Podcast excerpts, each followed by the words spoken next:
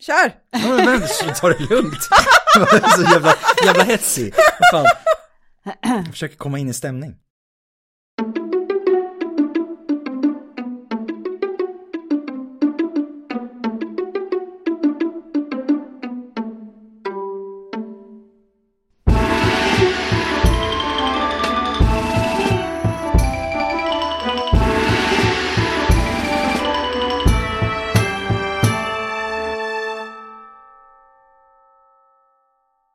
Hej och välkomna till ett nytt avsnitt av Podius Castus, en podd om antiken.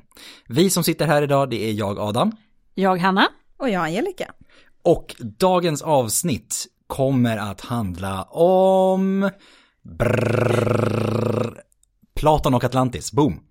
Där har vi det. Ja, Ja. där har vi det. Det kommer att bli väldigt mycket, eller väldigt mycket kommer det bli, det kommer bli lite filosofi, det kommer bli lite antiken, det kommer bli lite modern tid också, eller i alla fall tid efter antiken. Och det kommer bli lite pseudovetenskap. Ja, Mm. det var ju en bra sammanfattning. Ja. Eller hur? Men Jag tänker vi ska, vi ska inte lämna det där vid, utan vi fortsätter sammanfattningen lite grann och introducerar det på ett annat sätt så det blir lite mer förståeligt. För om vi börjar med Atlantis. Atlantis är ju en ö som omnämns i två av Platons verk. Det är de två filosofiska dialogerna Timaios och Kritias. Och i de här två dialogerna så står Atlantis som antagonist till ett då även för Platon forntida Aten. Det här utspelar sig lång tid tillbaka i tiden. Ehm, och den här berättelsen då den avslutas med att Atlantis förstörs och ehm, sjunker under havet. Och det är väl, jag tänker att många känner nog till den här storyn, eller känner till namnet om inte annat. Jag skulle precis säga spoiler. Ja, men, ja, jo, Never precis, heard ja. of it. Nej. Och just det här med sjunka under havet är väl en Jag tror att många, gemensam nämnare. Jag tror att många har hört namnet Atlantis i olika tror sammanhang. Ehm, och om man inte har gjort det så jag tänker att själva tråpen med landmassor som försvinner under havet och förlorade civilisationer är ganska välkänt inom olika typer av fantasy och science Ja, fiction tror också. Ja. Så att det själva, själva konceptet är nog inte särskilt okänt för, för särskilt många i alla fall. Men då, trots sin ganska ringa betydelse i Platons verk så har ju berättelsen om Atlantis uppenbarligen, som vi vet, levt vidare även in i eh, våra dagar.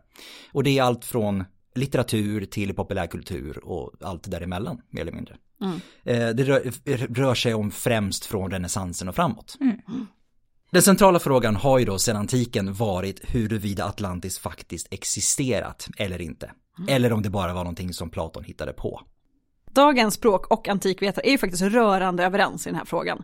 Och då är man rörande överens om att den här berättelsen är fiktiv. Det var alltså inte något Atlantis som fanns utan det här är något som Platon har hittat på.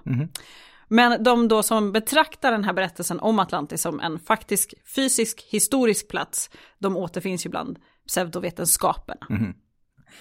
Man kan ju även nämna att historiskt sett så, så var det ju aldrig mainstream med att tro att Atlantis var en faktisk plats. Nej, det har alltid varit lite utav en sån här sidogrej på något sätt, långt ut på kanten. Så, Ja. ja. Och vi kommer ju gå in närmare på det.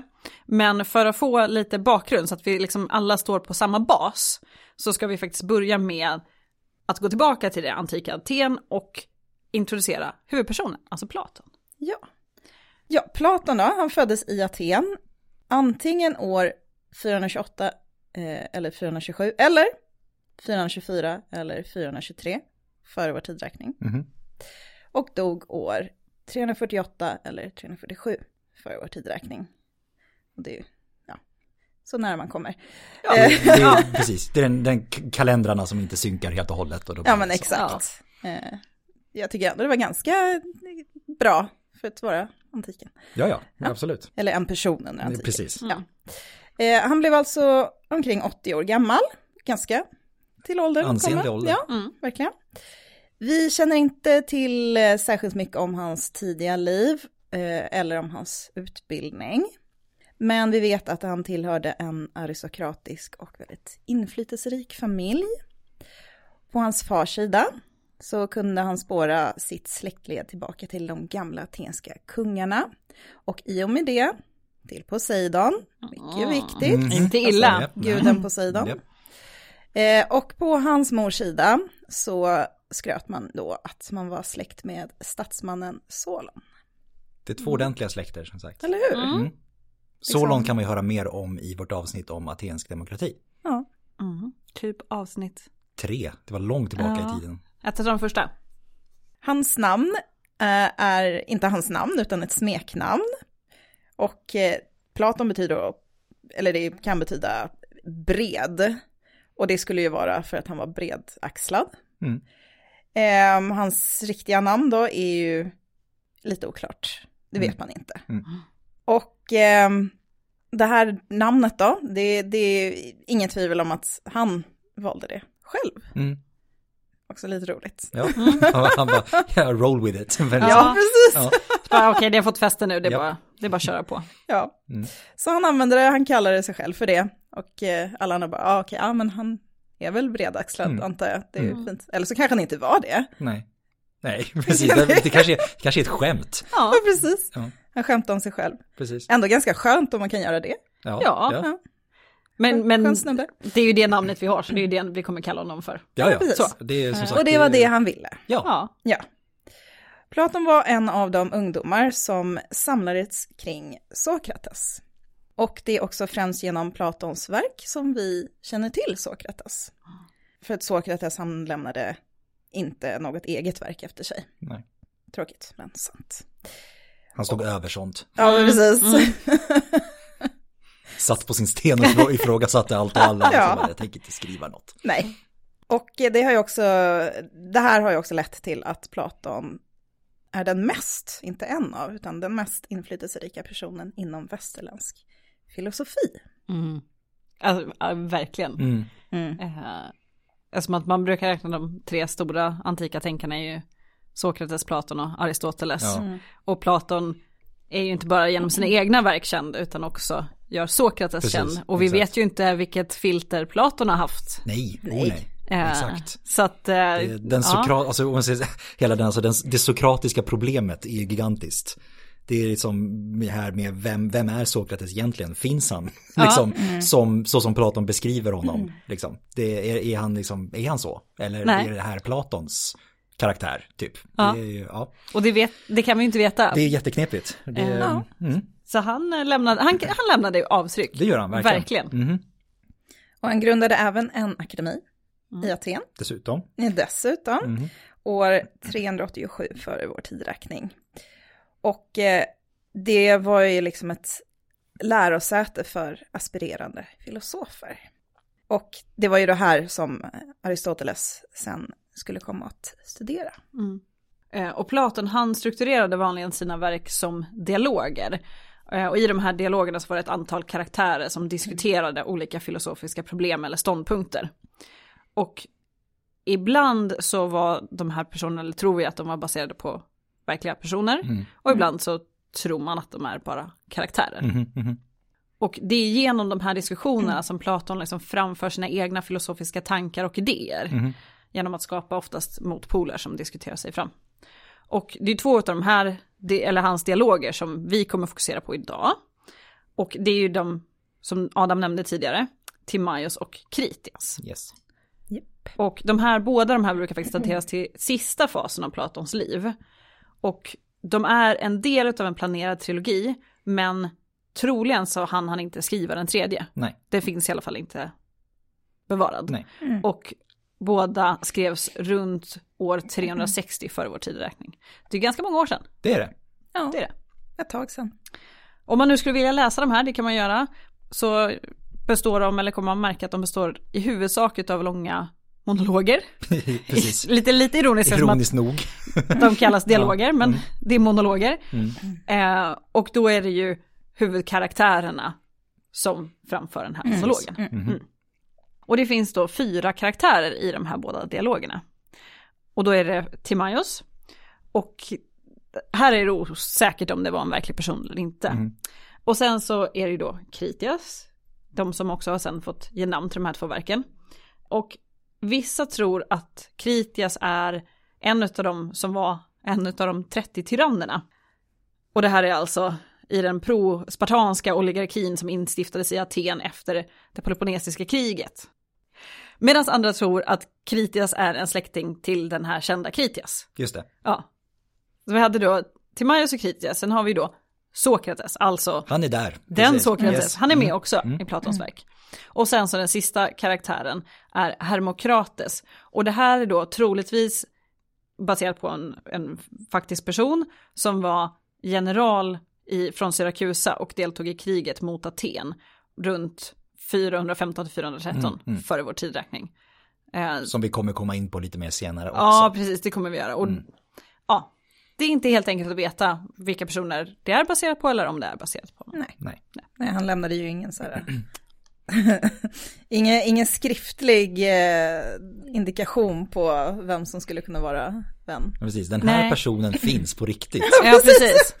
En Den disclaimer. här ska läsas Exakt. på det här ja, just sättet. Det, precis, disclaimer. Alla, alla likheter med kända personer är oavsiktlig och... Nej, och ingen så här how to, så här ska du läsa. Nej, jag tror inte Nej. Platon brydde sig så mycket om disclaimers, utan det var mest bara Nej. så här, nej, jag är Platon, Jag har breda axlar. exakt, flytta på er. Här kommer jag. Det var säkert jätteilla omtyckt. Stolpa fram på Agoraba, här kommer jag. Jag är Platon. Jag är Platon. Tror ni att när han gick upp på morgonen så sa han Platon? och när han gick och la sig så sa han Plat off. Jag tror att Ja. det var exakt så han Jag gjorde. det. Jag väljer att tro det. Jag väljer också att tro det. absolut. Jag väljer att tro det. Timaios. Och ska vi vara seriösa också? Ja, det ska vi. Okej, Timaios, berätta om Timaios. Timaios är ju då den första utav de här planerade tre dialogerna. Och den in, utspelar sig under ett gästabud mellan de här fyra karaktärerna. Det är i då Platons, i hans multiverse, så är det här dagen efter att Sokrates har beskrivit sin idealstat. Och det här är en diskussion som Platon har i sitt verk som heter Staten. Och Sokrates då, i Timaios, han tycker att hans beskrivning inte var tillräckligt underhållande. Så att han, han vänder sig till de andra tre och säger att, ja men kan inte ni liksom ge mig något annat exempel på sådana här samhällen som kan, man kan beskriva som ideala? Och Hermokrates han slänger Kritias framför bussen. Han, han säger att, men Kritias, jag vet att han, han har ett sånt här exempel. Och då eh, tar Kritias till orda och säger att Solon, den här atenska statsmannen som eh, Platon spårar släktled till bland annat. Eh, Solon reste en gång till Egypten. Och i Egypten så träffar han en grupp präster. Och de här prästerna berättade för honom om Atlantis. Det är lite så här, a friend of a friend of a friend Verkligen. told me. Verkligen, också så här långt tillbaka i tiden. Ja. liksom. Ja, Ehm, och det de här prästerna då berättade, det var att i forna dagar, alltså för otroligt länge sedan, så var Aten en idealstat och Aten förde krig mot Atlantis. Men Kritias, han, han säger sen att, nej nu, förlåt, jag springer händelserna i förväg. Eh, och Timaios kommer istället att börja min berättelse. och då börjar Timaios otroligt långrandigt att beskriva hur universum bildas, hur naturen ordnas, eh, och det är otroligt långrandigt och otroligt tradigt.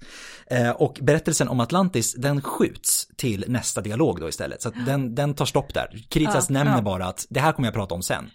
Fast först ska Timaios börja. ja. Och sen Timaios eh, går in med en så här, eh, Ja, han bara, this is my time Rejäl- to shine. Nu, ja. jag tänker så här rejäl ordbajs, så här, jag vet inte vad jag ska säga, men vi börjar med, Vi börjar från början. vi börjar från början. Japp.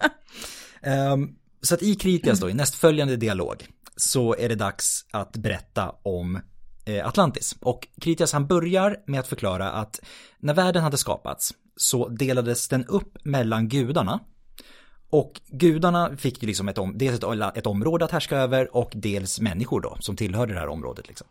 Och Kritias beskriver det som att gudarna de behandlade sina människor likt en herde behandlar sina får. Att man liksom typ tog hand om dem och liksom såg till att de hade mat och liksom skyddade dem från faror och sådana saker. Ja. Ja. skyddade flocken och lite Precis. såhär, åh, Ja. gucci gucci. Och... Eh, precis så.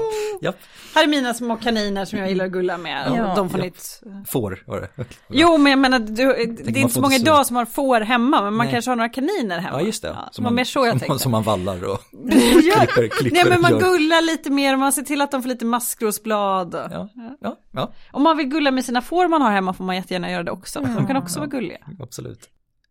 Och vid den här tiden så var Aten mycket annorlunda med hur det var senare under Platons tid. Attika, det är alltså det landskapet som Aten ligger i, det var otroligt bördigt. Och man hade massa källor, underjordiska källor där det strömmade vatten ur. Ehm, och det här är ju väldigt annorlunda med hur det var under Platon, för vi vet ju att Aten var helt beroende av importerat spannmål för att kunna försörja sig. Det gick ju åt pipsvängen när spartanerna blockerade atenska handelsvägar under kriget och sådana saker. Så att det är lite annorlunda mot hur det var när Platon eh, levde. Kritias han fortsätter och beskriver att forntidens Aten, det var en, en idealstat, den här idealstaten som Sokrates ville åt. Eh, atenarna, de var dygdiga, de var rättfärdiga, anspråkslösa och de utmärkte sig i all form av hantverk. Så att det var, det var toppen, toppenställe att vara på enligt Kritias. Det låter verkligen så här perfekt. Ja, Ja. ja. Var bra på allt. Ja. Och då ön Atlantis, den hade tilldelats Poseidon, alltså guden Poseidon. Eh, och det var han som ville det. så att, ah, han, ja, det här är min, min space. Och ön var då större än Libyen, alltså det är grekernas namn för Nordafrika. Så det var större än Libyen och Asien tillsammans. Så det är liksom inte en liten fjuttig. Det är ganska stort. Ja. Det är jättestort. Eh, Det är inte så mycket ö som kontinent. Precis, så jag säger det. det, det känns ö är egentligen ett, ett ja, lite missvisande begrepp. Men eh, man pratar alltså om en ö. Och den norra delen av den här ön, eller kontinenten, var bergiga. Medan det i söder så låg det en stor bördig slätt. Och på den här slätten så fanns det ett lågt berg, eller möjligtvis en hög kulle. Beroende på hur man väljer att definiera. Ja, precis. Hur man Vart vill går gränsen? Exakt. Ja. Ett litet genomgående tema här är ju bördig Ja, slätt. absolut. Så. Precis. Eh, och på den här höjden, det låga berget eller den höga kullen, Mm. beroende på vad man vill att det ska vara, bodde det en dödlig kvinna, hon hette Kleito. Eh, och Poseidon, precis som många andra gudar, gillar att ligga runt. Eh, och han var lite förtjust i henne. Så Säkert, de... säkert därför han ville ha Atlantis Ja, men sitt, alltså, här. absolut. Ja. Ja. Och det här paret då, de fick fem par manliga tvillingar, alltså tio ungar Mhm. totalt. Eh, och den äldsta av de här barnen var Atlas. Inte samma som i Titanen, utan en annan Atlas. Och han blir då kung över hela ön och det omgärdande havet. Så det är ett väldigt, väldigt stort område han är kung över. Och han är ju den som ger namn åt ön. Atlantis Nesos, Atlas ö. Och även åt havet, Atlanten. Så då vet vi det. Eh, och på höjden då där hans mamma Cleito bodde, där bygger han sitt stora palats. Så nu har vi ändå fått oss en ganska fin bild. Men han är ju lite så här, ja men jag har ju massa bröder, vad ska de göra då? Så han eh, ser till att de här nio bröderna, de får varsin del av ön att styra över. Men Atlas och hans eh, söner, de fortsätter vara liksom the overlord. Just det. De är härskar över allt och alla. Men sen så delar han ut mandat till de andra också. Eh, och Poseidon, han är ändå med här och hjälper till. Så han gräver tre cirkulära vallgravar kring Atlas palats. Och mellan de här vallgravarna finns då ringar med land.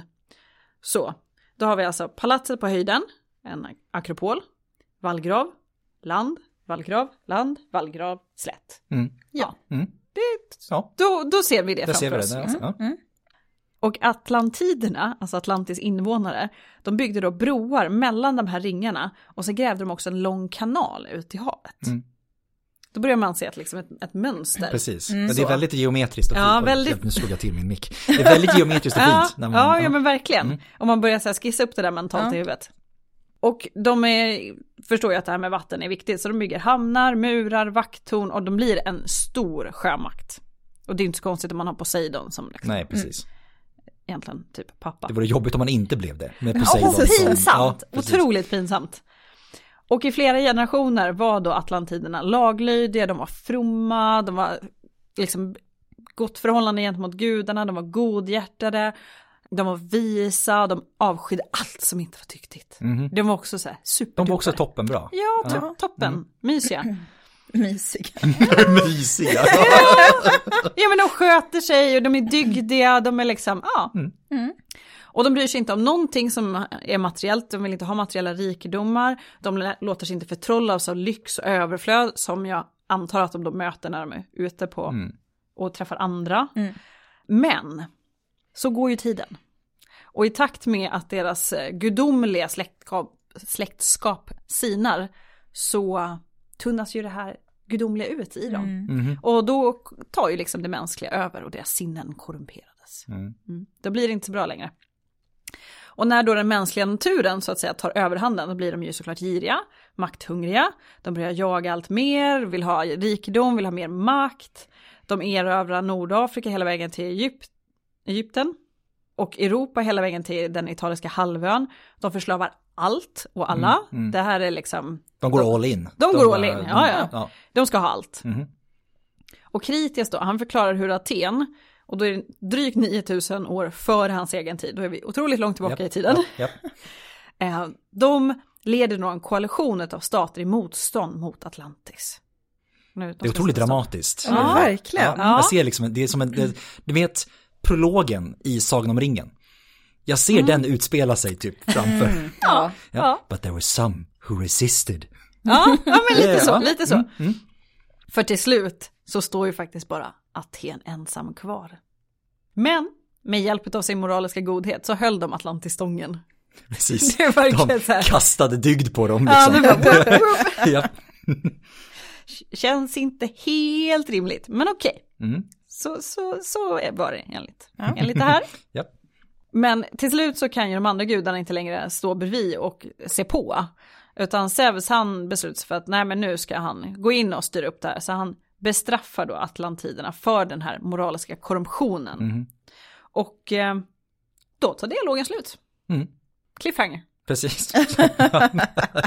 Eller en oavsiktlig cliffhanger. En oavsiktlig, för det är ju att det, hela dialogen finns inte bevarad. Nej. Han skrev inte så här, uh, to be continued. Dot, dot, dot. Och så tog Zeus och...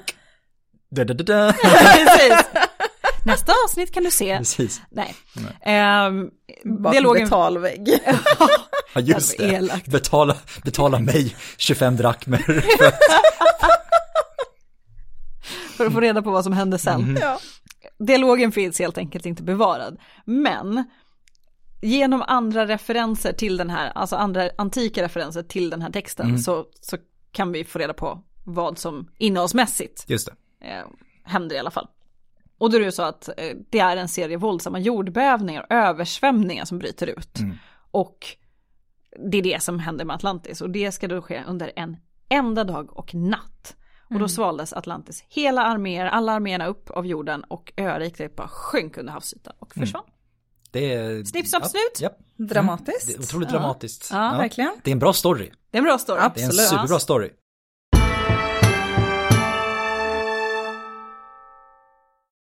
Det finns ju ingen annan primärkälla under antiken som nämner Atlantis.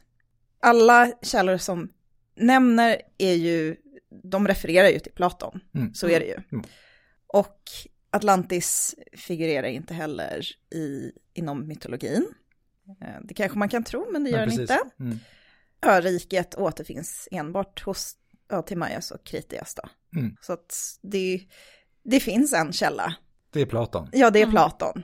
Det, han har hittat på det, Mm. helt enkelt. Credit! Han tog, han tog copyright på det. det Ja, liksom- precis. Och sen satte upp betalvägg. precis. Ja. Sen kan vi göra en liten, liten, liten kort avstickare. Ja, precis. Liten, liten, liten disclaimer nu. Ja, Ja. liten disclaimer. Det finns ett annat antikt verk som omnämner ett Atlantis. Och det är en text skriven av Hellenikos från Lesbos. Och den här texten finns enbart bevarad i ett fåtal fragment. Det här verket är i alla fall ett, ett verk som, det verkar som det, det listar släktskapet för titanen Atlas döttrar. Och Atlantis syftar i det här fallet alltså till döttrarna. Mm.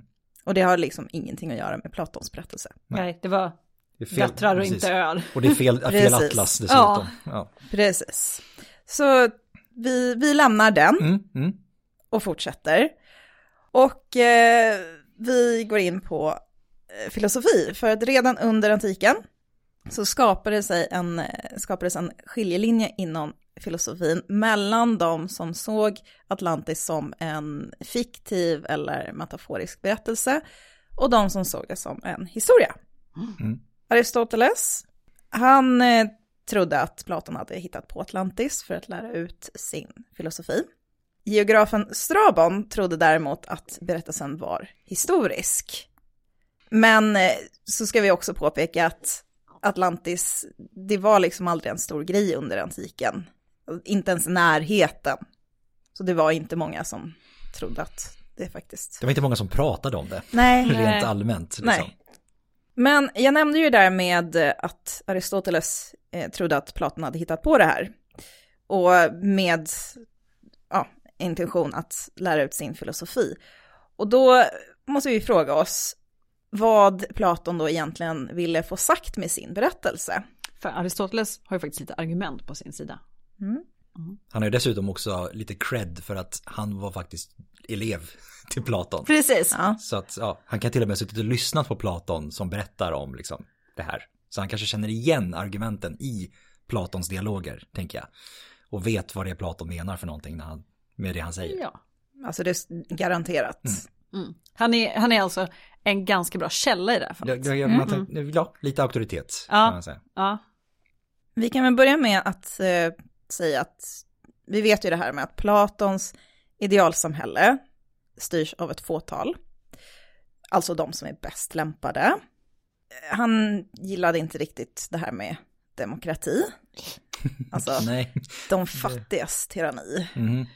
Och om Platon eh, hade fått bestämma, om han hade fått göra sitt eget lilla samhälle då, så skulle det bestå av en hierarki med tre delar. Och de tre delarna är ju, såklart en av delarna är ju filosofer, mycket viktigt. Mhm. Sen har vi soldaterna och så har vi arbetarna. Filosoferna i alla fall, de eh, skulle ju styra som kungar, för det var ju de som var visast. Och soldaterna bidrog med beskydd och kunde se till att eh, lagen följdes. Och arbetarna var de som bidrog med produktion av mat och varor. Alltså för mig låter det som ett hemskt. Jag tycker, jag, är det bara som tänker så här, du vet, det är insekter. Ja, men Ja, det är ja. precis det jag sitter och det, tänker. det är insektssamhälle, det är myror. Men det här, är Ja. inte det här en uh, bikupa? Jo, Mm. ja men typ. Det är väldigt mycket, Ja. för, jag är inte jättekunnig om bikupor så att eh, om det är någon där som lyssnar som kan bättre, Ja, men en men för myrstack. mig. Jag tänker Ja, som ja, myrstack. precis. Du har drottningen och så har du soldaterna och så har du Mm. arbetarna. Ja, Precis. precis. Det är Och är liksom- du förbrukad så gå dö någonstans, Ja, typ. ja. Ja, nej det, ja, det känns inte jättemysigt. Nej, Nej, inte det riktigt. gör det inte. Det är lite dystopiskt. Mm. Här kan vi ju tillägga också, alltså, om ni kommer ihåg, Platon kom från en gammal aristokratisk släkt som då själva hade förlorat inflytande över politiken i takt med att demokratin växte fram. Så han hade ju ett litet agg där. Han var ju inte riktigt, som ska säga, helt eh, o, eh, vad ska man säga? Opartisk. Ja men precis, exakt. Det var, ja. Nej, han var, han var lite så han gick på det här, ja det var bättre förr. Ja, Ja. Han, lite, han ko- kommer, eller liksom han, hans framtoning är lite så här surgrinig gubbe. Ja, verkligen. Eh, alltså det är lite den som, mm, det var bättre förr. Mm, Det var bättre bättre förr. Ja. Ja, Mm. fast var det det? Och det är ju troligtvis av just den här orsaken som det forntida Aten i Kritias berättelse beskrivs som en idealstat. För det var ju bättre förr då. Innan demokratin. Och Ja. det här utspelar sig ju som, som Hanna sa 9000 år tillbaka i tiden. Liksom, och lite till dessutom. För 9000 år det var ju bara då Aten började kriga mot Atlantis. Liksom. Precis. Så man får ju räkna sig att det är några historier, eller några liksom, sekler där bortom också. Liksom. Så det är 9400 år före vår tidräkning. Ja, precis. Exakt. Det är väldigt länge sedan. Det är under Ja. istiden liksom. Ja. Ehm, och eh, om vi går tillbaka till Platon, liksom, så demokratin den, den sammanfaller ju även till stor del med den atenska imperialismen i det Egeiska havet. Och som ledare av det här, liksom det deliska förbundet, det här liksom försvarsalliansen mot perserna, som Aten var liksom stod i täten för, eh, så var ju också staden den främsta sjömakten i regionen. Eh, och här kan man ju redan liksom börja ana parallellerna som börjar liksom smyga sig in lite grann. För Atlantis beskrivs ju också som en idealstat av Kritias faktiskt. Innan den här moraliska korruptionen förgiftade samhället och började liksom sippra sig in i folks, i folks sinnen och sådär. Ehm, och ledde fram till en atlantidisk imperialism. Mm. Och precis som det Deliska förbundet så var ju Atlantis en sjömakt. beskrivs det som. Och här kan vi då alltså föreslå en allegori där det forntida Aten, alltså det Aten som Kritias beskriver som det forntida Aten, är då det Aten som Platon vill ha. Det är hans idealstat liksom. Eh, medan Atlantis, som är då antagonisten till det här ideala Aten, det är det Aten som skapas till följd av demokratin och till, alltså till följd av imperialismen under Platons egen samtid. Liksom. Men såklart är det viktigt att påpeka att Platon inte nödvändigtvis är liksom anti-imperialist på det sättet. Eh, Det, liksom, det, det handlar snarare om den här moralen och den etiken som medföljer imperialismen. För vi vet ju att Platons syn på etik handlar liksom till fullo om sökandet efter lycka. Och det är ju den här lyckan som är det främsta målet för all sorts moral och all form av beteende. Liksom. Men det är ju inte den här liksom materialistiska kortsiktiga lyckan på något sätt, utan det är ju den här liksom mer långvariga lyckan, den filosofiska lyckan eller vad man ska säga. Liksom det är dygd och det är rättfärdighet och det är allt det här liksom som ska leda fram till, till det eh, sinnestillståndet. Liksom. Så det är inte att gå ut och shoppa och få massa snygga kassar. Nej, det är inte vara liksom glad för att man har köpt nya kläder liksom, Nej, utan det, nej. det är vara glad på liksom ett själsligt stadium istället, liksom, uppfylld av någon sorts liksom, lycka. Så. Ehm, och det är just de här liksom, konsekvenserna av imperialismen, just det här sökandet efter det materiella till exempel, ehm, som Platon motsätter sig just det här fallet. Den viktiga distinktionen att poängtera är ju att han lider inte med de som utsätts för imperialismen, utan han lider med de som bedriver imperialismen. Sensmoralen blir ju då att Platons ideala Aten, det här forntida Aten, 9000 år gamla Aten, eh, segrar mot då Platons samtids moraliskt korrupta Aten. Alltså i form av Atlantis. I form av Atlantis, Mm. Ja. precis. Och det har ju också påpekats att Platon, han skrev om Atlantis ganska kort efter att han själv hade gjort en resa till Sicilien. Mm. Och det finns då också ett antal paralleller mellan Syrakusa och Platons beskrivning av just Atlantis. Mm. Och så finns det också möjligheten att Platon har inspirerats av faktiska samtida händelser för att skapa den här beskrivningen. Mm. Och då främst den katastrofala atenska invasionen av Sicilien, som vi nämnde tidigare, 415 till 413 före vår tidräkning, under det Peloponnesiska kriget. Och det var ju en förlust som i mångt och mycket avgjorde hela kriget. Mm. Och det skulle kunna förklara varför just Hermokrates är med som karaktär i de här dialogerna. Mm. För där fanns det ju en koppling mellan en Just det. faktisk person. Precis. Och det finns ju också, jag tror att det, tanken är ju också att, den tre, om den tredje hade skrivits i, utav de här liksom trilogin så skulle den ha hetat Hermokrates. Så att det är liksom att han kommer med på ett hörn i slutet liksom. Ja, Knyter ihop säcken lite grann liksom. precis, för han har ju inte fått så stort utrymme Nej. i de här två än så länge. Så att om man, om man ska liksom hålla sig inom eh, de här parallellerna, då är det alltså en imperialistisk sjömakt, alltså Aten eller Deliska förbundet, som fåfängt för krig väldigt långt hemifrån, på Sicilien, för att till slut besegras och bestraffas för sitt högmod, alltså då förlusten i det Peloponnesiska kriget. Mm. Och slutligen blir det då att Aten är Atlantis. Mm. Det är Platons Aten, det som han lever i, det är Atlantis. Det, det är Aten som är fel. ja, Platon. precis. Det kanske viktigaste insikten att ha med innan vi lämnar antiken, det är att Platon, han var inte historiker. Nej. Eh, han skrev inte för att återge en sorts historisk verklighet. Som filosof skrev han för att delge sina tankar och idéer om världen. Berättelsen om Atlantis, det är Platons sätt att framföra sina tankar om styren och makt. Eh, och det är ja, men om styrkan hos en idealstat och svagheten hos dess motsats. Det handlar om moral och etik. Det handlar om själslig styrka och att inte låta sig förledas i sin jakt på lycka. Lite fint faktiskt. Mm. Mm. Atlantis, det är ett varnande exempel avsett för Platons samtid. Mm. Vad som, Atlantis ja, är Aten. se vad som händer när ni är, liksom, håller på så här. Liksom. Ja. Exakt. Och det är varken svårare än så, eller sexigare än så.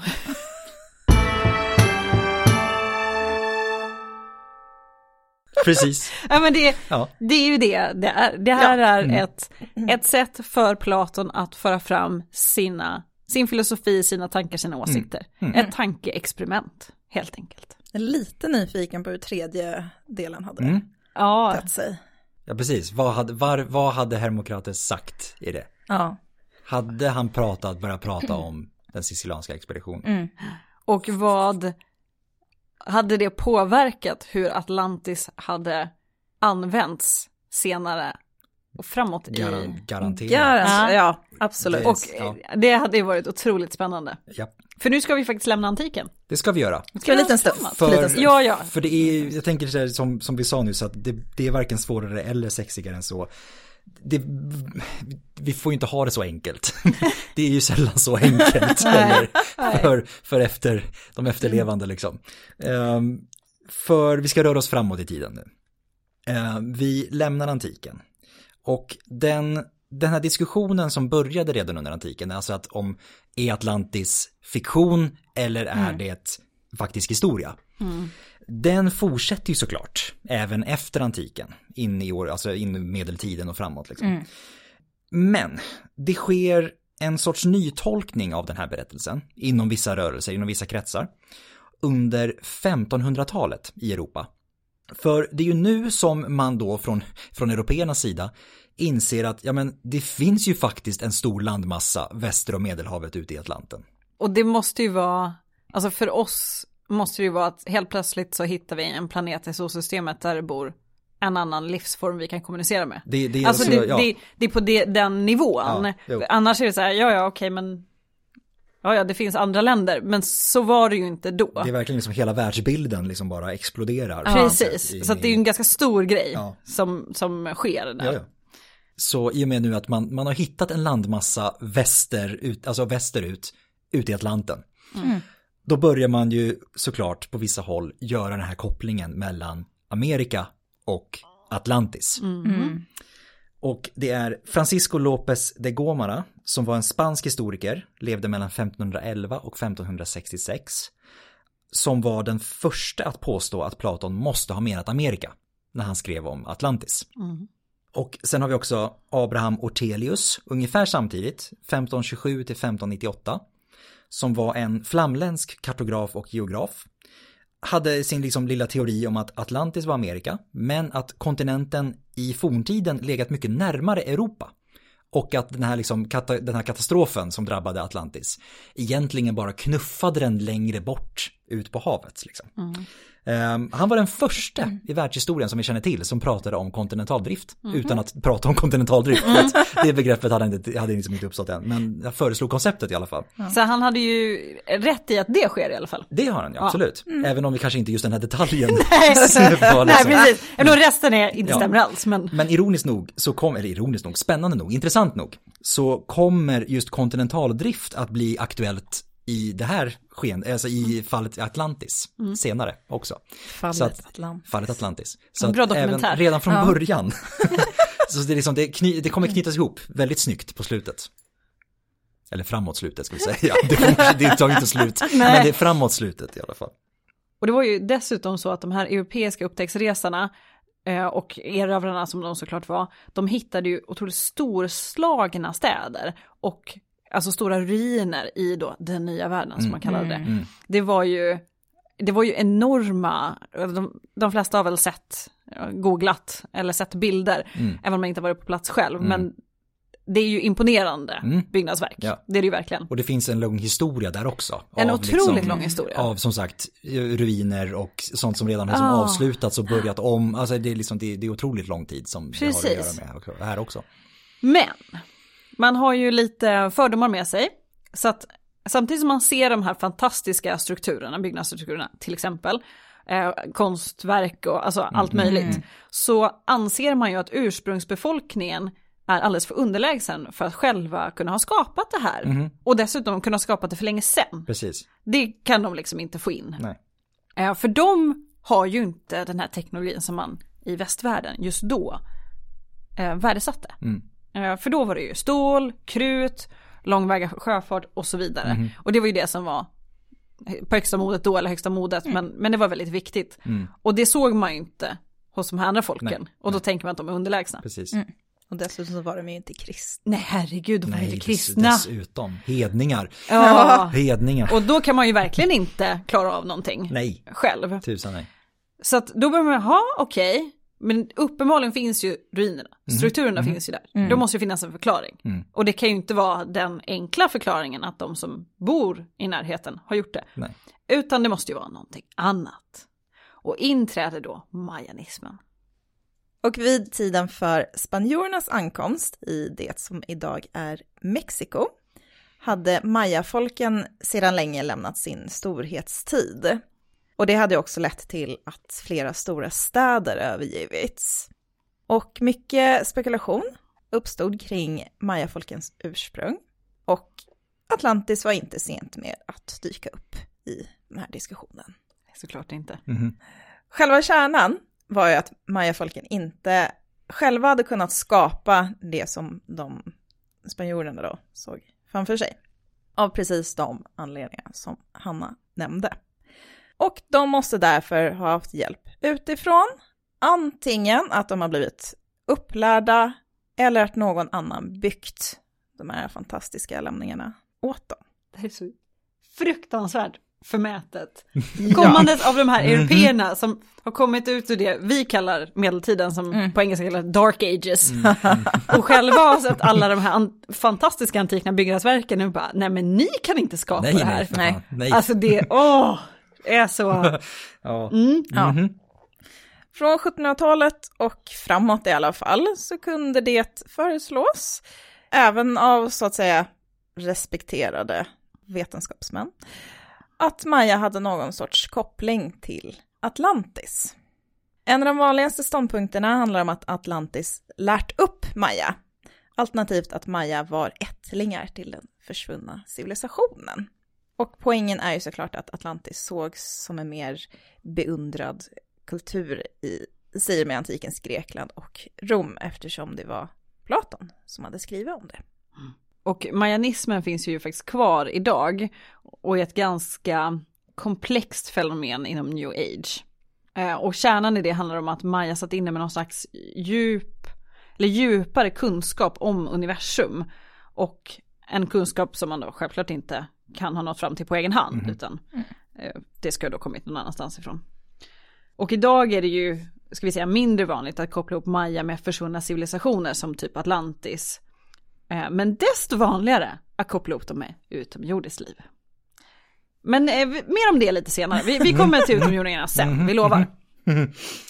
Vi tar ett litet nedstamp först, 1882. För det här året så utkommer Ignatius L. Donnelly, som var en amerikansk kongressledamot bland annat, med en bok som heter Atlantis the Antediluvian World, alltså Atlantis, världen före syndafloden. Och Donnelly han har tagit stor inspiration från tidigare verk som skrivits inom just mayanismen då. Men han tar ett steg längre. För i Donnellys lilla berättelse som, eh, som han skrev då, så blir Atlantis alla gamla kulturers moderkultur. Alltså att alla antika civilisationer härstammar på ett eller annat sätt från Atlantis. Mm. Och han, han framhöll då att Platons redogörelse, det var faktisk historia. Det som Platon beskrev, det hade faktiskt hänt. Och det var i Atlantis, enligt Donnelly, som människan först skapade en civilisation. Och Atlantis koloniserade sedan stora delar av världen och spred då sin liksom, kultur på det sättet. Han menar också att alla mytologiska typ paradis eller gudahem och såna här saker som typ, jag menar, vi har Edens lustgård inom kristen mytologi, vi har Olympos i grekisk mytologi, Asgård i nordisk mytologi och så vidare och så vidare. De här var egentligen kulturella minnen av Atlantis. Som Väldigt liksom- lång, långtgående minnen. som liksom bevarats i berättelser och mytologier och såna här saker. Han menar också att alla liksom forntida gudar egentligen handlar om kungar, drottningar och hjältar från Atlantis. Så att, och de liksom förvrängts med tiden då liksom till att bli gudomliga istället. Hans Atlantis var en högteknologisk och avancerad kultur som slutligen förstördes av den syndaflod som omnämns i Bibeln. Så här kopplar han ihop liksom Bibeln med Atlantis-berättelsen också. Liksom. Bra jobbat. Japp.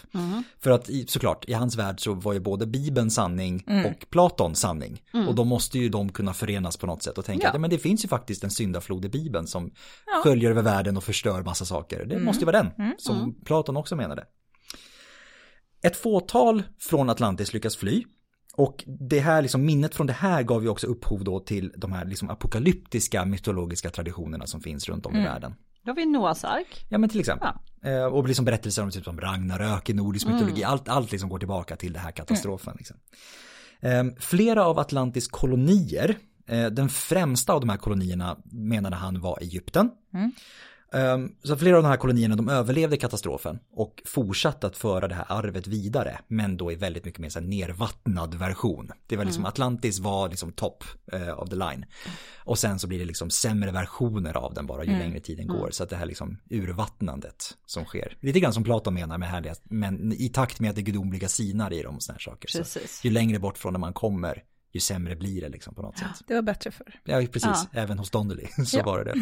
Och det är ju inte så konstigt att han nämner kanske just Egypten, för att både det som man upptäcker från mayakulturen är ju de här otroligt vackra pyramiderna. I Egypten har man också otroligt häftiga pyramider. Mm.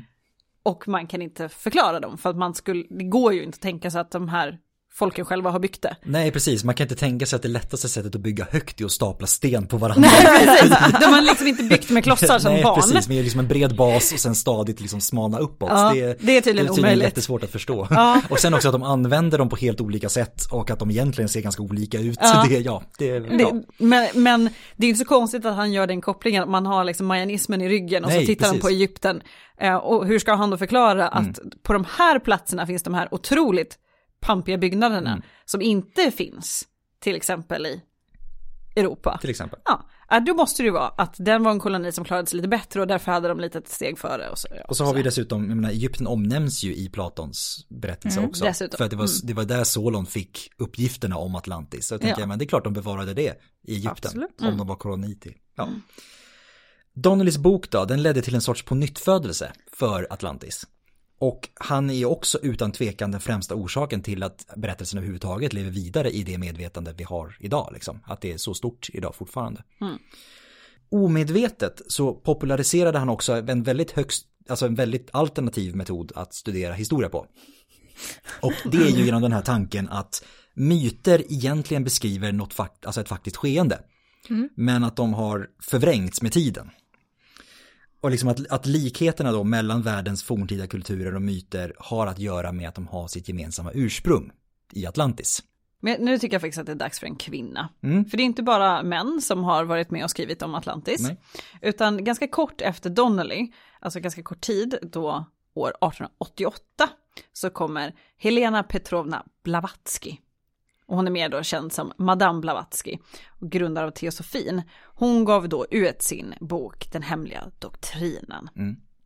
Och hon spinner då vidare på Donnellys tolkningar och framhöll precis som honom att atlantiderna var liksom kulturella hjältar. Och det här är ju då helt i motsats till vad Platon faktiskt själv Mm. skriver. Ja. Ja, Då har man ja. så här, äh, okej, det här är en spännande berättelse, vi tar den. Ja, de är skurkarna i den Ja, berättelsen. ja. Det, ja. Men det har de struntat i, utan Nej, det här är ja. kulturella hjältar. Och Blavatsky hon trodde på en form av rasevolution, där olika, så att säga, rotraser eller root races avlöser varandra allt eftersom tiden går. Och den fjärde sån här rotras var då atlantiderna, som sen övergick i den femte, som är den ariska rasen, som hon identifierade med den moderna vita människan. Eh, och atlantiderna var då enligt Blavatsky ursprunget till dagens amerikanska ursprungsbefolkning, alltså mo- och mongolerna och malajerna. Mm. Och det är då liksom i rasbiologisk mening Ja. som hon menar. Så att Ja. mongolerna blir liksom östasiater i största allmänhet och malajer blir som sydostasiater i största Precis, allmänhet ja. i, hennes, i hennes värld. Liksom. Det är väl, väldigt brett. Eh, och enligt Blavatsky så hade då Atlantis sin storhetstid mellan omkring en miljon och 900 000 år sedan. Det är också väldigt långt Det är också tillbaka otroligt Ja. lång tid tillbaka eh, för att få den här, eh, även inom hennes egna premisser, att gå ihop Ja. med kulturella arv och sådär. Men där placerade hon det. Då är vi också Platon säger ju inte exakt ett år för, för sin, sitt Nej, Atlantis. det gör han inte. Men, men det är, finns ju i något typ av kulturellt minne. Mm. Det är så han beskriver det, den här påhittade historien. Och då känns ju 900 000 år är liksom inte riktigt rimligt. Nej, det är väldigt långt tillbaka i tiden. Men hon sköt det lite längre bak i tiden. Mm. Och hon eh, säger också att atlantiderna hade väldigt avancerad teknologi, men börjar försvagas allt eftersom, eftersom att de börjar använda sig av svart magi. Såklart. Det ska man inte göra. Nej, det Nej. är dumt. Ja. Och det var då omkring 850 000 år sedan. Ja, ja. Ehm, eh, Blavatsky, Madame Blavatsky, hon tycker då alltså att Atlantis undergång beror till slut på att man använder just svart magi. Och undergången har ett väldigt specifikt datum. Det var då år 9564 för vår tideräkning. Mm. Då, alltså, om ni kommer ihåg eller behöver spola tillbaka till vad vi berättade tidigare om vad som faktiskt står i Platons texter. Mm, mm. Vi är otroligt långt ifrån det. ja, det är vi. Det, det är ju har- väldigt, väldigt lite som Det, det är så otroligt många fler lager som har kommit på Ja. som egentligen liksom inte är, vad ska man säga, motiverbara i det här. Ja, Men kriget mellan Aten och Atlantis var väl runt 9000. Ja, Det var, ju, för det var ju 9000 år före Platons tid typ, så Ja, att det är ju typ ja. där någonstans. Ja, Ja. Precis. Så den, den lilla detaljen Ja, hade de i alla fall ja. koll på. Men de, de kunde använda svart magi i, se hur många år jag är här, Ja, precis, just det. 840 000 år. Ja, ja, Jag tycker ändå att det är ganska bra. ja, ja. Varför inte använda svart magi då? ja. Ja, ja precis. Ja. Om det funkade så länge, då är det kanske något vi ska anamma igen, för att det Ja, går ju inte så bra. Precis, nej, precis. Uppenbarligen. Kanske det vi gör. Ja, eh, och eh, att Blavatsky då tar med liksom rasbegreppet in i det här narrativet om just Atlantis, det öppnar ju dörrarna ytterligare för framtida tolkningar. Och Mm. då kommer vi till Tyskland omkring förra sekelskiftet. Och då blev det ganska populärt bland vissa rasbiologiska, eller i vissa rasbiologiska kretsar, att sammanfläta Atlantis med det mytologiska Hyperbodea. Mm. Och i grekisk mytologi så är det här då ett område längst norrut i den kända världen, alltså bortom Hyper på grekiska, nordanvinden, Boreas. Mm. Mm. Och i den här traditionen så blev då atlantiderna nordiska supermänniskor och Atlantis, som nu är belägna någonstans i Nordatlanten, är den ariska rasens ursprung. Mhm. Mhm. Det visste ni inte va? och det här vävs då också senare in i nazisternas officiella doktrin och förespråkas bland annat av Heinrich Himmler. Mm. Och jag ja, vet Nazisterna trodde att vi kom från Atlantis, eller vi, vi säger jag nu. Ja. Men alltså nord, nordeuropeer, Nordeuropeer, centraleuropeer, ja. alltså precis, germanska folken kom Ja. från Atlantis. Ja. Och då är vi ju extremt långt bort Ja. från Platon. Mm. Ja. För återigen, bara för att vi ska komma ihåg det. I Platons berättelse är ju Atlantis skurkarna. Ja, ja. De är de dåliga, Ja. de som har gjort fel. precis. Ja. Och nu är de toppen istället. Precis. ja, Ja. våra förfäder. Det säger kanske också någonting om de som, som hyllar skurkarna i det här, tänker jag. Det Ja, Heinrich Himmler Eh. säger väl ganska mycket, ja, Ja. ja. tycker jag. Mm.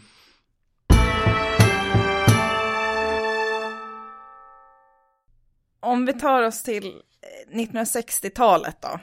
Jag hoppar förbi. Vi hoppar över där. andra världskriget. Ja, jag hoppar, hoppar över det. Mm.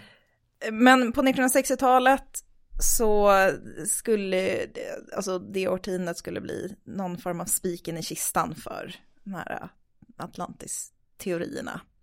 För det är nu som teorier kring kontinentaldrift och plakttektonik blev vida accepterade. Mm. Och detta nya paradigm innebär att det blev omöjligt för en kontinent att försvinna i den geologiska närtiden. Mm.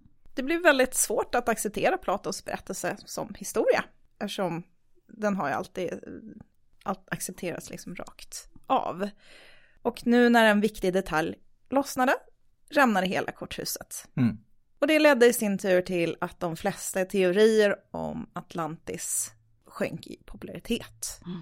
Och det, nu, nu blev det liksom eh, ja, en pseudovetenskap helt enkelt. Och eh, pseudovetenskap det är alltså skenbar vetenskap. Det är samlingsnamnet på de hypoteser och teorier som hävdar sig vara vetenskapliga, Mm. men som inte uppfyller de vetenskapliga kriterier som krävs. Eh, dyk ner lite på Facebook bara. Men det, det, är lite det här, nej men jag tycker att det är så. Ja. Ja, Eller det skulle kunna vara så här. Ja. Och bara Det- hålla det som sanning. Precis, håller inte riktigt. Nej. nej, Nej. precis. Om vi då ska försöka liksom förklara vad en, vad, vad en pseudovetenskap kan bestå av så finns det ju några typiska karaktärsdrag som definierar det. Även om det såklart där de tvistar de lärde exakt var gränsen går och sådana här saker. Det är otroligt svårt att, att sätta, sätta liksom tydliga, eh, tydliga ramar för vad som är och inte är en pseudovetenskap. Men vi kan, vi kan dra några, några som brukar dyka upp i de här sortens diskussioner. Det är dels en, en övertro på auktoritet. Så att typ att en, ens namnet på en vetens, alltså pseudovetenskapsman som vi ska säga då i så fall, väger tyngre än vad personen säger. Att det är liksom, det är personen som är det viktigaste i det här fallet, inte innehållet. Det finns också ofta liksom en eh, konfirmeringsbias, alltså att man söker endast sånt som stöder ens teorier och aktivt bortser från sånt som motsäger dem. Så att man tar liksom inte med hela, hela kakan. Trump är ju väldigt bra på det. Ja. Ja. Mm. Eh, Det finns också ofta en ofalsifierbarhet inbyggd i teorierna och hypoteserna som är pseudovetenskapliga. Alltså man, man strukturerar på ett sånt sätt att det inte går att motbevisa det. Typ. Att man, man vägrar liksom öppna, öppna upp för sin teori att den går att liksom argumentera mot på något sätt. Det finns också ofta infall av ad hoc-teorier, alltså att man lägger på nytt istället för att börja om när man liksom blir uppenbarligen emot, alltså motbevisad helt enkelt. Eller om man kör fast. Ja men till exempel. Ja. Men det är ett typexempel är väl, tänk att man sitter i typ, alltså man sitter i ett vittnesförhör och man, man beskriver först sin, sin del, liksom hur det gick till och sen kommer någon med liksom så här, nej men den här detaljen då, ja men det var så här och lägger man på den istället för att bara säga att nej jag ljuger. Typ. Ehm, så att det, det är ad hoc kort beskrivet liksom. Det finns också ofta ett anti-etablissemangstänk inom pseudovetenskapen. Alltså att man, man agerar i en sorts antagonism mot vad man nedsättande kallar mainstream. Man, liksom, man, man ställer sig liksom på andra sidan och pekar mot de dumma där borta. Och man, man baktalar ofta etablerad vetenskap och kan också hävda konspirationer mot sig. Att den där liksom riktiga arkeologin där borta, de vill minsann inte att sanningen kommer ut. Utan det är vi som sitter på sanningen, det är vi som förmedlar det rätta. Och i, i, den, i det narrativet använder man ofta väldigt mycket känsloord. Ja, absolut. Eh, väldigt mycket sånt som ska anspela på våra, liksom, ja, men våra djupaste känslor. Och Mhm. en sån sak, precis som du sa, var ju de, de undanhåller sanningen. Precis. Alltså De- den är sån här, Ja. en av dem ganska vanliga. Och sen så har vi också en övertro till svaga typer av bevis. Och det är ju liksom vittnesmål, anekdoter, liknelser som man stödjer sig mot. Olika exempel på pseudovetenskaper är astrologi, frenologi, homeopati, rasbiologi och sen har vi såklart också mängder med pseudovetenskapliga tankeströmningar inom annars vetenskapliga discipliner. Till exempel Atlantis inom historia, geografi, geologi och arkeologi. Kommer ni ihåg mayanismen? Det Nej, här liksom inte. första här stora strömningen med nya världen och alla de här underlägsna människor som bodde där som inte kunde gjort det som man uppenbarligen såg framför sina ögon liksom. Ehm, att vi, det, vi nämnde ju också det att det inte är lika populärt, inte lika sexigt idag med att prata om Atlantis i samband med till exempel Maya. Idag är det istället desto vanligare att prata om utomjordingar. För att man har ju då skiftat och tänkt att ja, men den här liksom, kontinentaldriften och plattektoniken gjorde ju liksom att ja, det blev kanske inte så troligt ändå. Nej, den Men, föll. men, Men sen Men- så var det någon som hade tittat på X-Files. precis. Det finns ju faktiskt en annan, ja, ja så där, där spann det loss, ska man Ja. gärna säga. Så att istället för att Atlantis blev alla forna kulturers moder enligt då liksom Donnellys modell så är det idag desto vanligare att de här pseudovetenskapliga hypoteserna pekar på utomjordisk hjälp. Dock ska sägas, det finns fortfarande hypoteser idag som pratar om modekulturer i samma stil som Donnelly. Även om de kanske inte med samma frekvens kopplas till försvunna landmassor. Det kanske rör sig snarare om sådana, ska säga, större kulturområden som finns på sig som redan de existerande kontinenterna. snarare än någonting som har försvunnit inom närtid. Liksom. Och Graham Hancock, typexempel på en sån person som framhäver sådana typer av eh, pseudovetenskapliga hypoteser. Alltså ganska ofta är det ju lätt om man står vid sidan av att motbevisa dem. Mm. Men det är aldrig något som accepteras av de anhängarna av de här teorierna. För de är helt enkelt inte intresserade av att lyssna. Det blir ju lite av den här konspirationsteoris-biten. Bubblan. Ja men precis, Ja. det blir här att all, allting som, när man försöker liksom motsäga någonting, det blir bara en del av det. Snarare Precis. än ett liksom, ja. Mm. Har ni någonsin prövat att prata med en antivaxxer? Ja men typ så. Mm. Ja. typ, Ja. ja. ja men det, det är liksom, man, man är, det, det, man är liksom övertygad om att man, man själv då är den enda som besitter den här sortens kunskap och känner sig speciell i det. Och tänker att nej, men alla andra har fel, det är jag som har rätt. Det är, jag är speciell, det är ni som har fel. Det är liksom den stora massan, ja, det, är liksom, det är vi den lilla utvalda klicken som, som vet sanningen. Ja. Och där, kan, där jobbar man ju väldigt mycket med just de här känsloargumenten, att de andra försöker förstöra för mig, de låter inte mig tala till punkt, jag får inte visa sanningen, de, de försöker utrota oss, alltså Eh, de förstör, förgiftar barn, alltså det finns alla sådana argument. För att medvetet i många fall använder man ju det, att, att locka folk genom att man ska tycka synd om dem. Mm, mm. genom de här argumenten, även om man presenterar som vetenskap. Vetenskap går ju sällan ut på att man ska tycka synd om Nej. vetenskapen. Nej. Den är. Mm. Sen kan man tycka om den, Ja, ja. det får man alltid Ja. göra. Men den går ju aldrig ut på att man ska tycka synd om vetenskapen. Nej. Men de här förespråkarna gör ju ofta det, man Mm. använder ju ofta de argumenten. Just för att man bygger in sig i den här bubblan. och allt som alla gör utanför använder de som bevis för Mm. sin egen sak. Och i vetenskapen så medföljer ju också insikten om att den vetenskap som så att säga gäller, gäller ju bara tills vidare.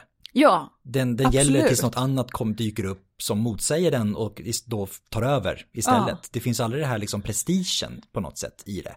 I alla fall inte, i alla fall inte, det ska inte göra det i alla fall. Nej, det ska inte Utan det ska, Nej, men det precis. ska kunna vara den här känslan av att veta, ja men jag accepterar om något annat dyker upp som faktiskt motsäger det här och beskriver världen på ett bättre sätt än vad den här gör. ja. Och då är det den som gäller istället. Typ. För att eh, vetenskapen fungerar ju så att du hela tiden by du bygger, för att använda då passande nog för det här, du bygger ju en pyramid, du bygger ju hela tiden nytt på det du redan har stått på. Eh, många av dem, ja men ta en av våra smartphones, hade ju aldrig kunnat ske för 500 år sedan för att vi saknade de byggstenarna som vi hade nu. Mm, ja. Eh, och det är det som är lite poängen med vetenskapen, Precis. att man bygger, man reviderar, man tar in nya bevis, vi får nya tekniska lösningar som, alltså mikroskopen vi har idag är fantastiska, vi hade inte de möjligheterna förut, och så vidare och så vidare. Men det är ju inte så intressant i många av de här pseudovetenskapliga Nej. sidospåren. Nej. Eh, men vi, vi ska hålla oss kvar vid utomjordingarna. Eh, den eh, pseudovetenskapliga hypotesen brukar då kallas för forntida astronauter, eller ancient astronauts. Eh, brukar dyka upp lite här och där, speciellt på internet. Det är ju en bra grogrund för de här. Ancient aliens, kanske folk som har hört talas om. Ja, Det är ju typ exemplet på, eh, på det här. men kort, och, kort beskrivet så handlar det här alltså om att utomjordingar bidrog till mänskligheten och civilisationernas framväxt och utveckling. Och det är ju exakt samma sätt som man har använt Atlantis tidigare inom pseudovetenskapen. Så om vi går tillbaka till Donnellys påståenden om Atlantis så går det nästan bara att dra rakt av att byta ut Atlantis mot utomjordingar för att få en bild av så kallade forntida astronauter. Mm. Att forntidens människor har fått teknologisk hjälp och utbildning eh, och att antika mytologier egentligen handlar om de här utomjordingarna och så vidare. Ja, det är det som ingår. Mm, Men ehm, Ja. Alltså formen är ju exakt densamma, man har bytt ut Atlantis mot någonting annat. Mm. Och säg i ett scenario att vi om tio år motbevisar, säg att det finns inget annat liv i, i rymden.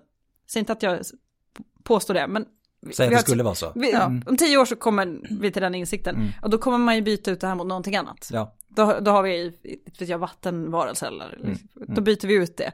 För att den här teorin fortgår. Mm.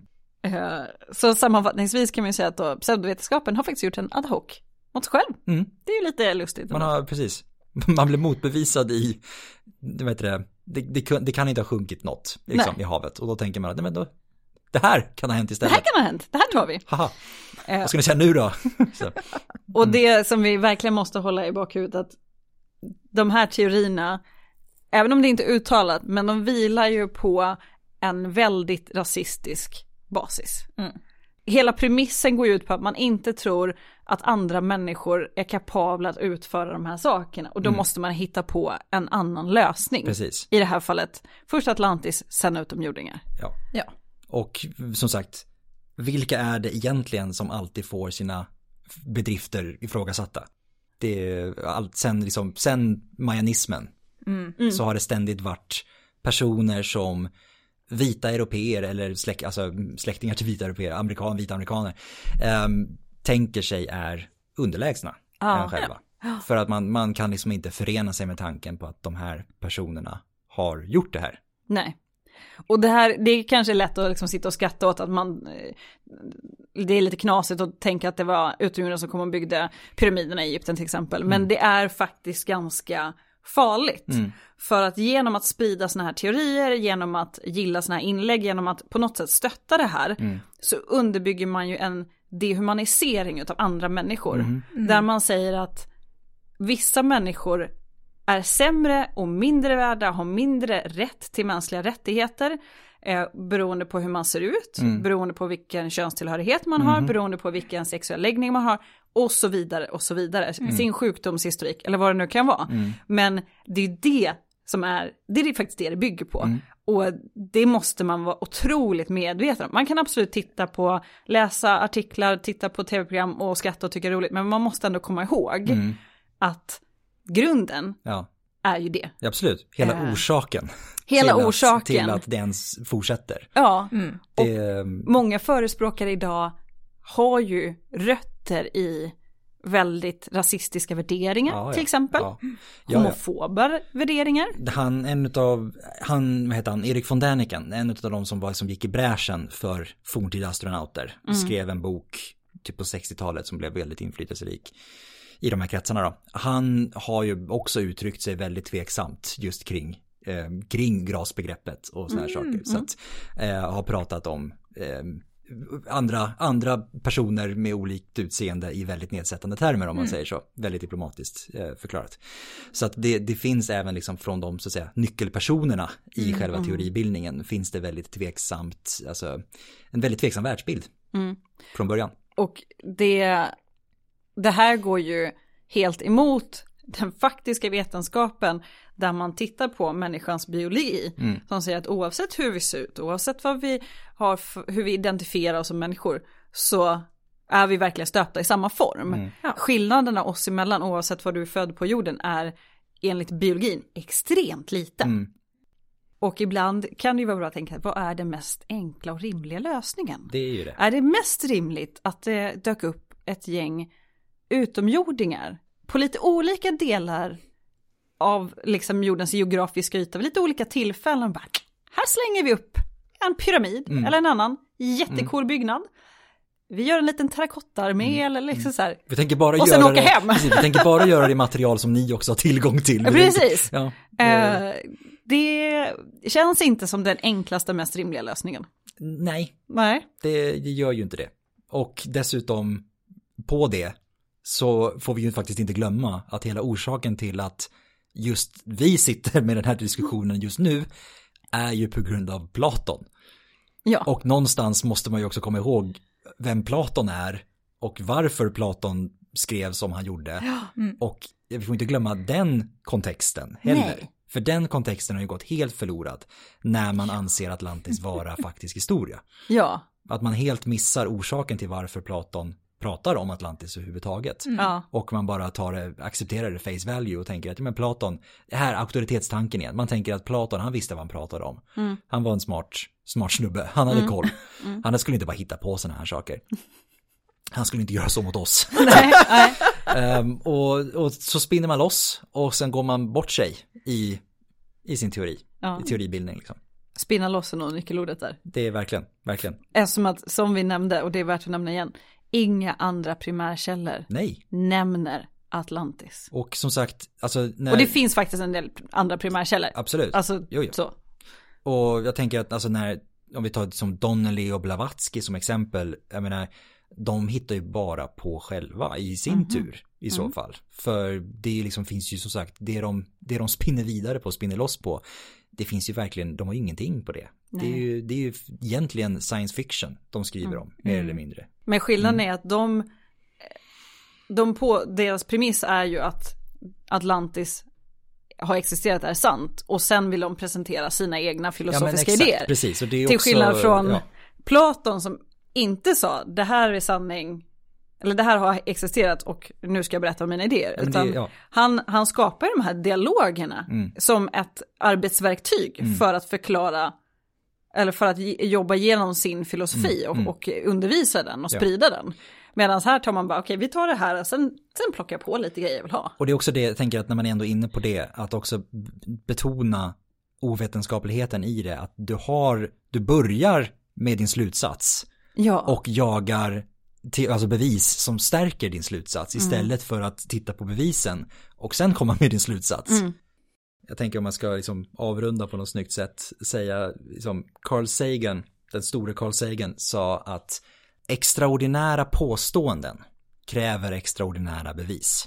ja. Så att, ja, det är också någonting man kan ta med sig. det är en ganska bra sammanfattning.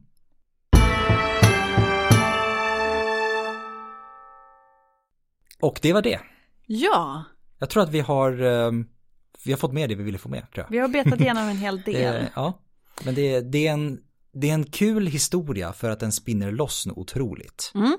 Men den är samtidigt ganska tragisk för att det den spinner loss med är ju otroligt, alltså vad ska man säga, skadligt och tragiskt på något sätt. Och får ganska stora konsekvenser Absolut. än idag. Ja.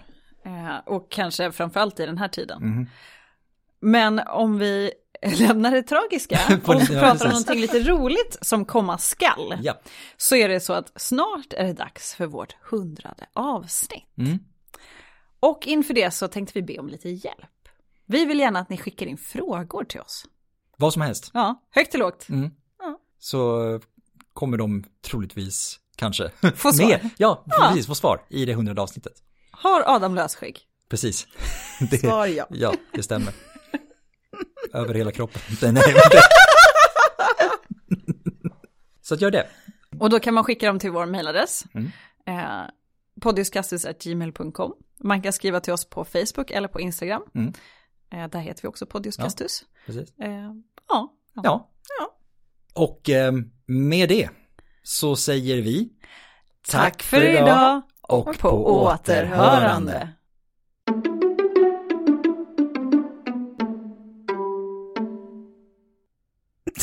Du andas konstigt. Va? Jag har inte gjort någonting, jag bara sitter där, jag har inte, fan, jag, jag, jag är helt oskyldig. Det är liksom, det finns ing, det, ett ett lamm hade kunnat stått här och jag hade varit mer oskyldig än det lammet. Det var väldigt random. Det var otroligt, vilken, vilket anfall, påhopp. I resent these accusations.